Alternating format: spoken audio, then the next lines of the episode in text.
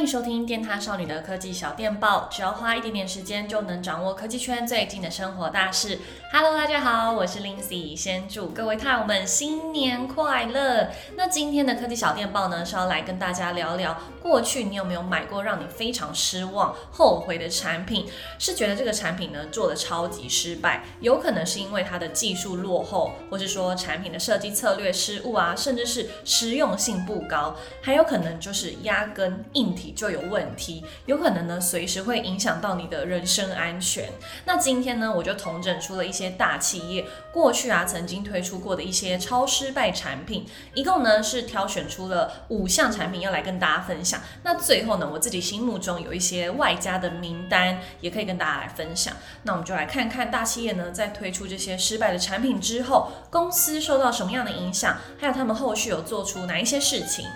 好的，第一项产品呢，它是来自 Nokia 推出的游戏机，它的名称是叫做 Nokia N-Gage，它是被誉为携带式游戏机当中的一个异类。其实我也是上网查资料的时候才发现，哇，就是 Nokia 早期居然有打算要做游戏机。那么 Engage 呢，它是在二零二二年的时候发布的，概念它是想要把手机跟游戏机合而为一，但是这个形状呢，大家可以上网查一下，超级怪，很像一个螃蟹。然后我就想说。这个形状要怎么讲电话？到底是要横着拿还是直的拿？可能要看一下它的就是收音啊，还有播出的音筒到底是在哪里。然后因为当年呢、啊，二零零二年那个时候的游戏都还是走卡带的形式，所以你要换游戏来玩的时候，你必须要把它的机背、电池、零件啊等等的都拆开来，你才可以换。但是啊，你换游戏拆下电池的时候，表示说你就可能接不到电话，也没有办法看新传来的讯息，所以它也被一直誉为是 Nokia 曾经超失败的产品，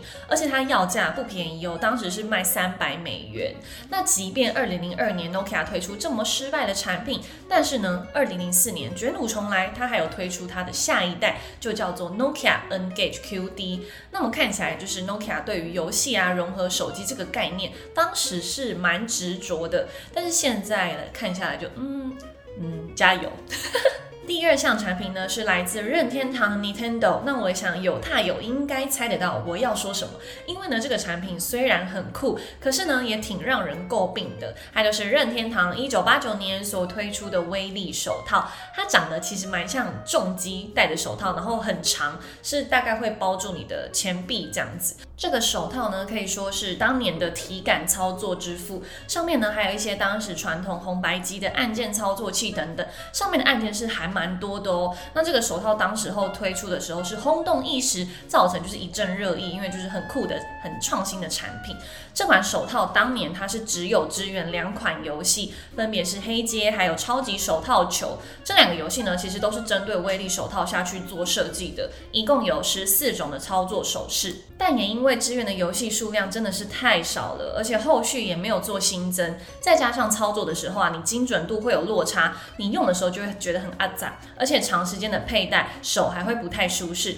导致说后续啊销量不佳，所以推出一年之后就停产了。不过对于部分的玩家还有收藏家来说，他们是非常非常喜欢威力手套的设计，对他们来说那就是当时候的一件艺术品，有一点点像那种 cyberpunk 的感觉，然后他们把手套还当成。就是潮流配件来穿戴，有一种地下潮流分子的象征。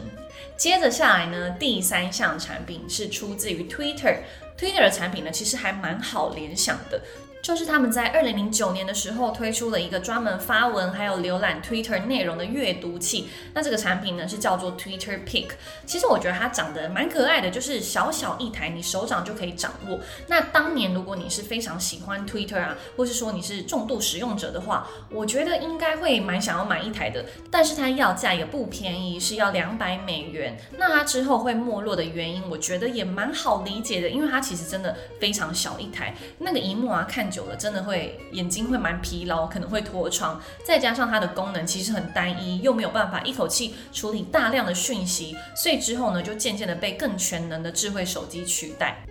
第四项产品，我觉得应该蛮多人都很印象深刻，因为它的失败真的是太夸张了。它就是来自三星所推出的智慧型手机 Galaxy Note 7。我还记得六年前呢看到新闻的时候，我整个吓呆。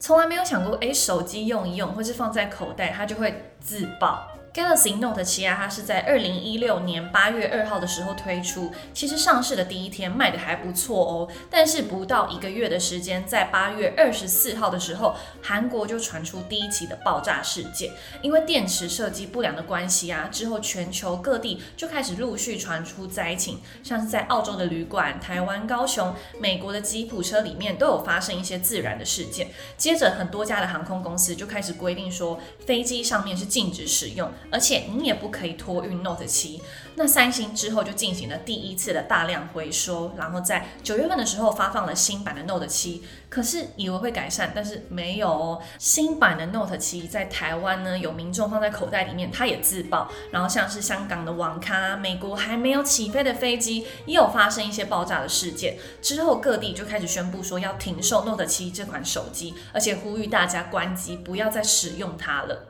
Galaxy Note 7啊，在十月份就宣布停产，所以从推出到停产，大概呢是只过了短短两个多月而已。那这起事件呢，其实也烧掉三星大概五十三亿美元。这整起事件啊，其实就重创了三星的企业形象、业绩还有经济。之后呢，三星他们是有找来数百位的研究人员一起来调查，说手机到底为什么会发生爆炸，甚至之后还成立了电池顾问团队来为手机的品质做把关，就是要再再确定说手机的硬体规格到消费者手上是安全的。现在回过头看整体事件，我还是觉得蛮不可思议的，因为就是从来没有想过手机用一用呢会给我原地自爆，那真是前所。会有的失败，只能这么说。过了六年呢，其实现在来看，三星也真的是东山再起。这之中，其实他们也花了蛮多的心思，再去重建他们的企业形象，还有针对他们的手机品质来做提升。找为很重要的就是国人对他们的企业的信心。进入到最后一项产品，它的失败呢，也跟温度很有关系哦。它是来自于 Intel 二零一四年所推出的旗下智慧手表，叫做 Basis Peak。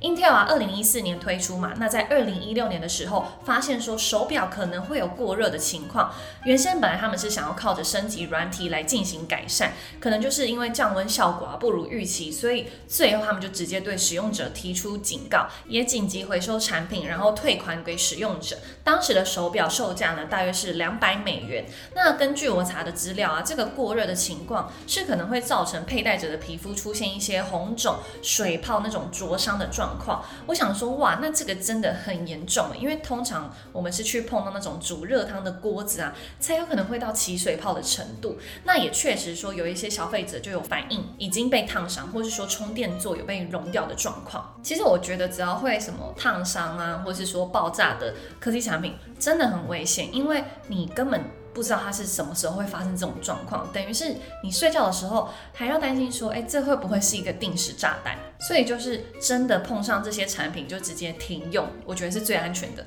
有看到人家发生，就自己都不要用了。之后，Intel 啊，他就表示说，售出的手表当中有百分之零点二会出现这样子过热啊、灼伤的情况，但是实际的人数它是没有透露的，也有可能就是担心说害怕影响到他们的企业形象跟声誉。好，前面五项大企业推出的失败产品跟大家分享完之后，接下来呢，我要跟大家分享我曾经用过觉得超失败的东西，而且他们呢都是出自于 Apple，可能当初就是信仰太满，花太多钱。首先第一个呢是乔。控滑鼠，我想用过人应该都还蛮可以理解的。巧控滑鼠真的蛮不好用的。当初我会买它，是因为我想说，哎，我桌上啊整套都是苹果的，看起来比较干净。那因为巧控滑鼠它的设计就是很简约，又是白色的，感觉就是很有设计感，很有品味的感觉。但是用一用就发现说，哎，它除了没有办法边充电边使用之外，形状其实也非常的不舒服，就是不是符合人体工学。所以我用久了就发现我手腕的筋啊非常的痛，就果断舍弃。然然后去买了罗技的，就是我现在用的 Master X，没有液配哦，就是哎非常符合我的手，然后使用起来也非常舒服。第二个呢是蝶式键盘，其实它的争议还蛮大的。原本是想说键程比较短啊，可以让消费者打起来没有那么费力，而且呢它还可以缩减笔电的厚度。但是越打越久，就会发现，如果当你碎屑啊卡进去，就会直接卡住。那我自己是有遇过这个状况，可是我当时并不知道，哎，原来是因为碎屑卡进去，只是觉得怎么会越打越难打，而且我发现就是你在用电脑，只要键盘跟滑鼠其中一个很难用，你真的会超级生气，因为工作效率整个大幅下降，会发疯。现在呢，Apple 就改用剪刀脚式键盘，就舒服多了。也因为蝶式键盘的失败啊，还造成说消费者有对 Apple 提出集体诉讼，导致 Apple 最后呢是花了五千万美元来和解，整个呢就是超失败的。以上就是跟大家分享我近期搜集到啊，觉得设计超失败的科技产品。那大家过去呢，有没有曾经用过很难用，或是买来后悔的东西呢？是不是真的会气到不行？好，那以上就是今天的科技小电报喽，我们就是下一集见，拜拜。